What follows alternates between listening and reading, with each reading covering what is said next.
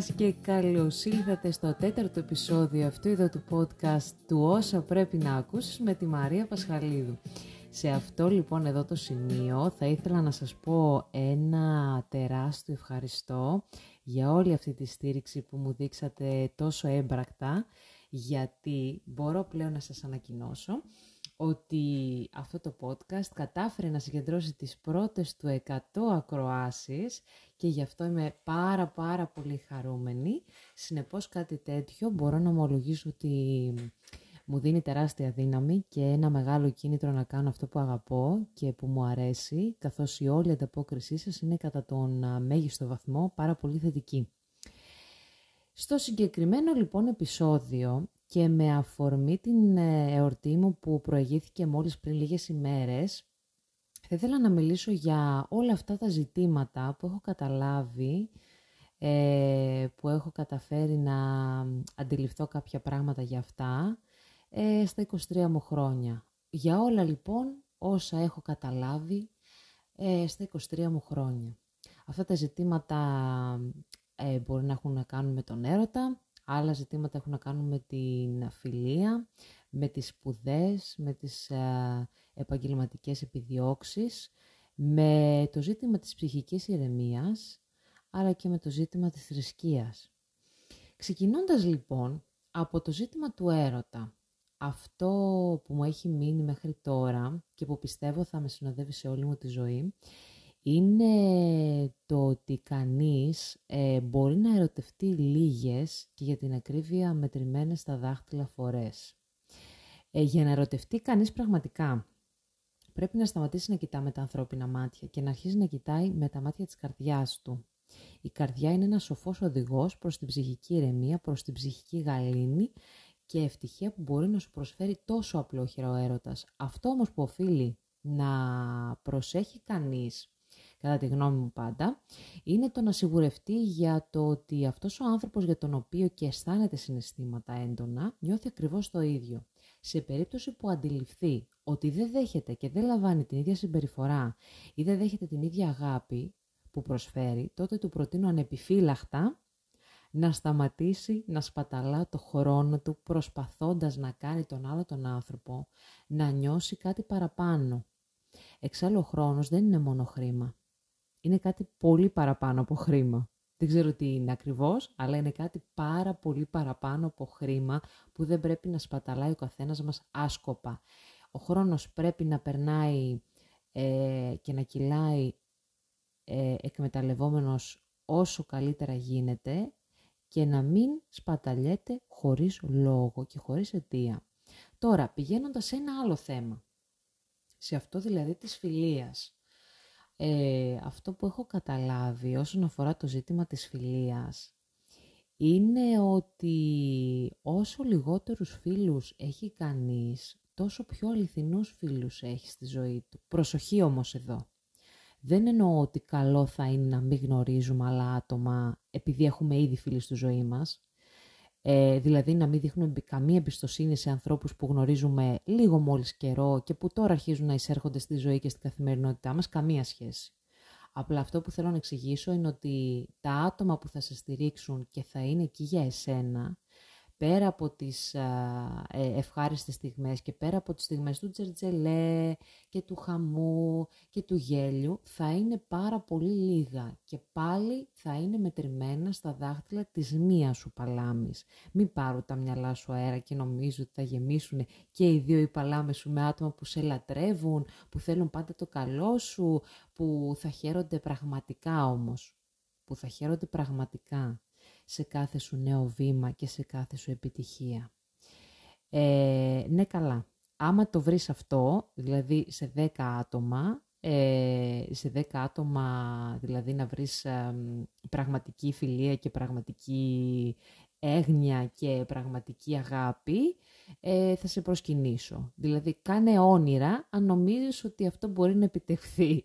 Ε, κάνε όνειρα και μπορείς να το κάνεις και σε ένα παράλληλο σύμπαν, σε ένα δικό σου σύμπαν, ε, μπορείς να το κάνεις μόνος σου. Εκεί πέρα θα είσαι πάρα πολύ καλά. Αυτός που είναι εκεί για σένα, στις εύκολες στιγμές και στις δύσκολες στιγμές του τύπου χωρισμός, του τύπου ε, απώλεια κάποιου ανθρώπου, ε, του τύπου μία στιγμή οικονομικής αδυναμίας δικιά σου ε, και το παίζει στις δύσκολες στιγμές όπως αυτές που προανέφερα, το παίζει μη τον είδατε, απλά ξεχασέ τον και μη διστάζεις να το βγάλεις από τη ζωή σου και να του στείλεις τα θερμά σου χαιρετίσματα, θα είναι το καλύτερο δώρο που θα μπορούσε να κάνεις στον εαυτό σου. Το να τον βγάλεις από τη ζωή σου.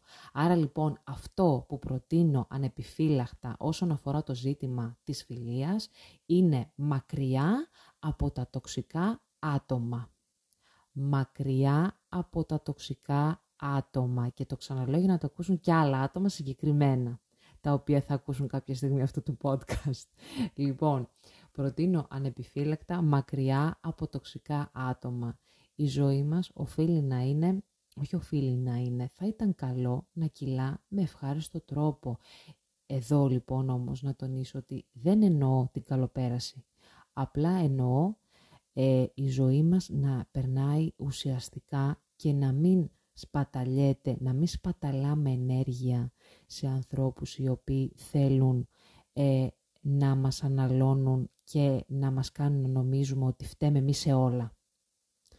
Τοξικά άτομα μακριά από τη ζωή μας, ειδικά στον τομέα της φιλίας.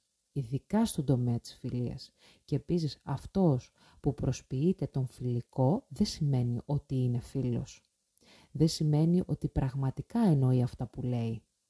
Οπότε λοιπόν δώσε χρόνο σε μία φιλία, ε, δώσ, άφησε την να περάσει από κάποια στάδια και αυτό ισχύει και φυσικά και για τον έρωτα και για, την, για τις διαπροσωπικές σχέσεις όλες.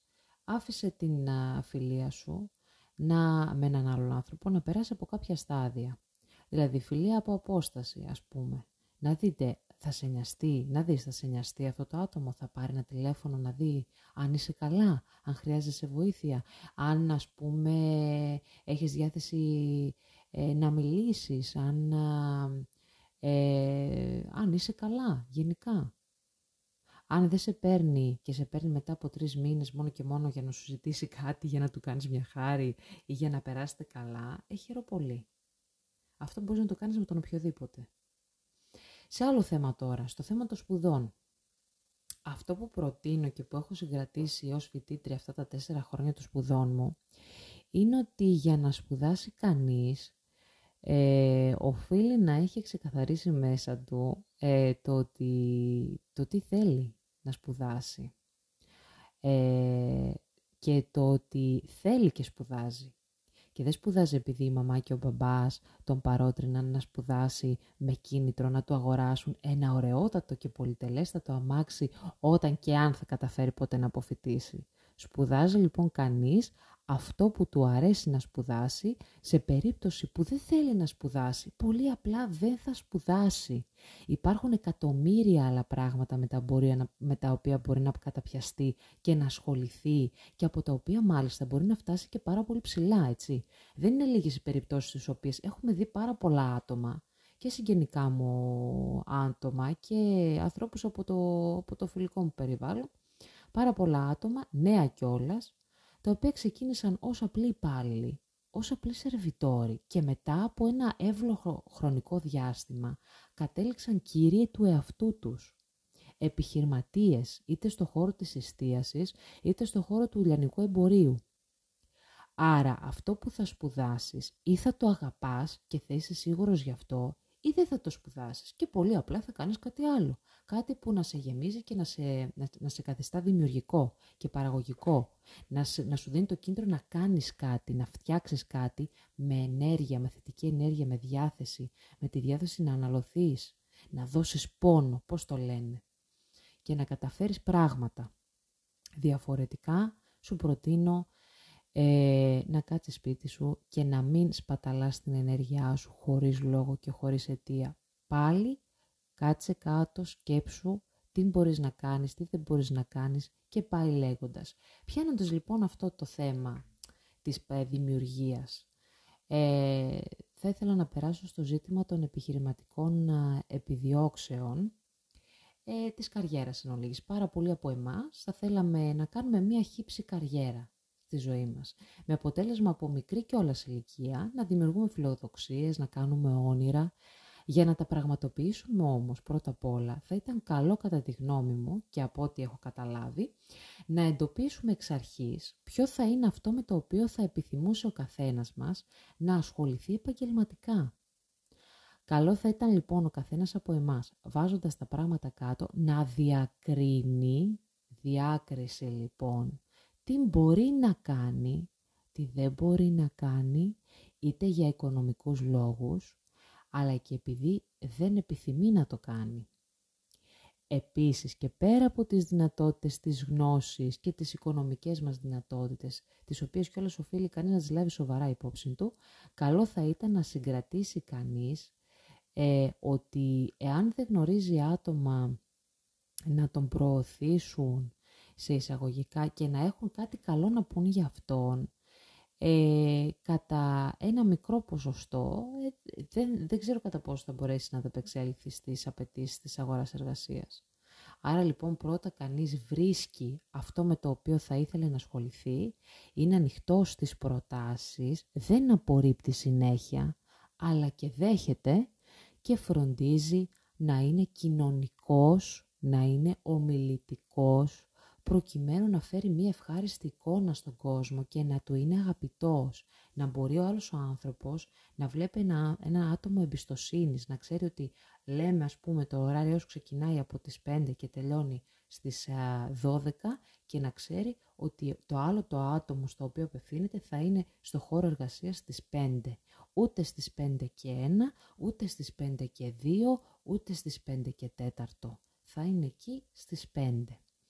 Όσον αφορά το ζήτημα της ψυχικής ηρεμίας που προανέφερα πριν και πώς μπορεί αυτή η ψυχική ηρεμία να αποκτηθεί από κάποιον, θα συμβούλευα, θα συμβούλευα ένα πράγμα μόνο με μία λέξη. Η λέξη αυτή είναι Θεός. Τουλάχιστον εγώ εκεί έχω βρει ψυχική ηρεμία. Ε, σε όποια θρησκεία και αν πιστεύεις και σε και όποια θρησκεία και αν ενστερνίζεσαι, ε, ο Θεός, κατά τη γνώμη μου, ε, θα σου προσφέρει γαλήνη για μεγάλο χρονικό διάστημα. Αν δεν έχεις Θεό, δεν ξέρω κατά πόσο θα μπορέσεις να γευτείς τη γαλήνη, τη μακροχρόνια, έτσι. Η γαλήνη της μιας στιγμής και των πέντε λεπτών δεν είναι ποτέ αρκετή. Και όπως θα έχεις δει, μπορεί κάποιος να τα, να τα έχει όλα, να, τα, να χαίρεται τις στιγμές ε, με ανθρώπους, ε, στιγμές ε, χαρούμενες, ανέμελες, με ανέσεις, με, με πλούτη, με υλικά αγαθά, αλλά μονίμως να πέφτει, να ξαναπέφτει, να ξαναπέφτει και να στεναχωριέται για ό,τι του συμβεί.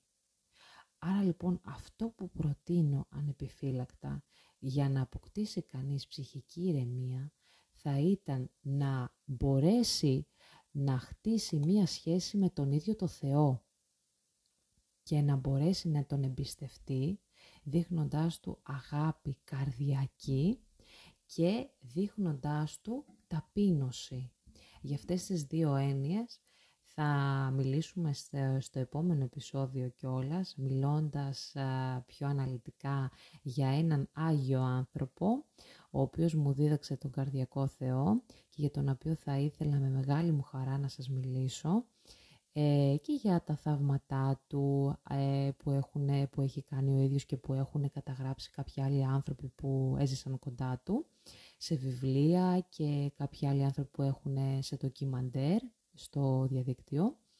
Ε, και για τα θαύματά του λοιπόν και για τη στάση του απέναντι στο Θεό, για τον καρδιακό Θεό που είχε και ο οποίος κιόλας με μάγεψε και με μάγεψε είναι μια έννοια λίγο ε, δεν ανταποκρίνεται στην, ε, θρησκεία μου ε, που με προσέλκυσε θα πω και που με συγκίνησε ε, και γενικά για την, για την ανθρωπιά του, για την αυτοθυσία του. Όλα λοιπόν αυτά θα τα ακούσουμε στο επόμενο επεισόδιο, γι' αυτό και σας προτείνω να μείνετε συντονισμένοι μέχρι το επόμενο επεισόδιο. Σε αυτό λοιπόν το σημείο θα ήθελα να σας ευχαριστήσω για την ακρόασή σας και να σας παρακινήσω να μείνετε συντονισμένοι μέχρι το επόμενο επεισόδιο την επόμενη εβδομάδα από τη Θεσσαλονίκη με αγάπη. Καλή συνέχεια σε ό,τι και αν κάνετε.